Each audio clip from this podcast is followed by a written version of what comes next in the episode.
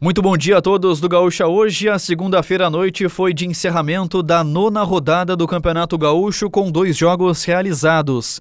Com transmissão da Rádio Gaúcha, o empate no Clássico Caju em Caxias do Sul, no estádio Alfredo Jacone. Juventude Caxias 1 a 1.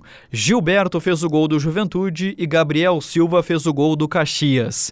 Também na segunda noite, o destaque para a vitória do Guarani de Bagé, fora de casa, sobre o Avenida, no estádio dos Eucaliptos, em Santa Cruz do Sul.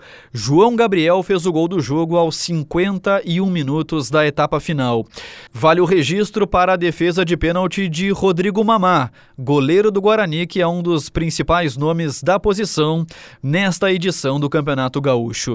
Antes, no final de semana, os outros quatro jogos desta rodada: Grêmio 6. Santa Cruz 2, São Luís e Ipiranga 0 a 0, Novo Hamburgo 1, Internacional 3 e Brasil de Pelotas e São José 0 a 0. Após o término da nona rodada, a classificação está da seguinte maneira: o Inter é líder com 22 pontos, o Grêmio é segundo colocado com 20, o terceiro colocado Juventude tem 15 e o quarto Guarani de Bagé tem 13. O quinto colocado Brasil de Pelotas tem 11, a mesma pontuação do sexto São José.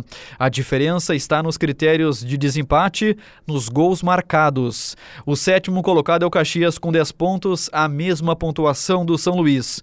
O oitavo colocado que está atrás nas vitórias. Este é o G8 do Gauchão. No limbo, entre o G8 e a zona de rebaixamento, duas equipes.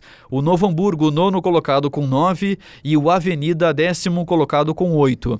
Aliás, o Avenida tem a mesma pontuação do Ipiranga, que está dentro da zona de rebaixamento.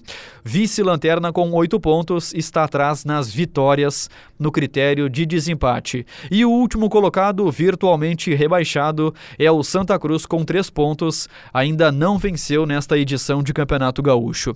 Muito bem, se tivéssemos o encerramento da primeira fase neste momento, os duelos das quartas de final seriam esses: Internacional contra o São Luís, Grêmio contra o Caxias, Juventude contra o São José e Guarani de Bagé contra o Brasil de Pelotas.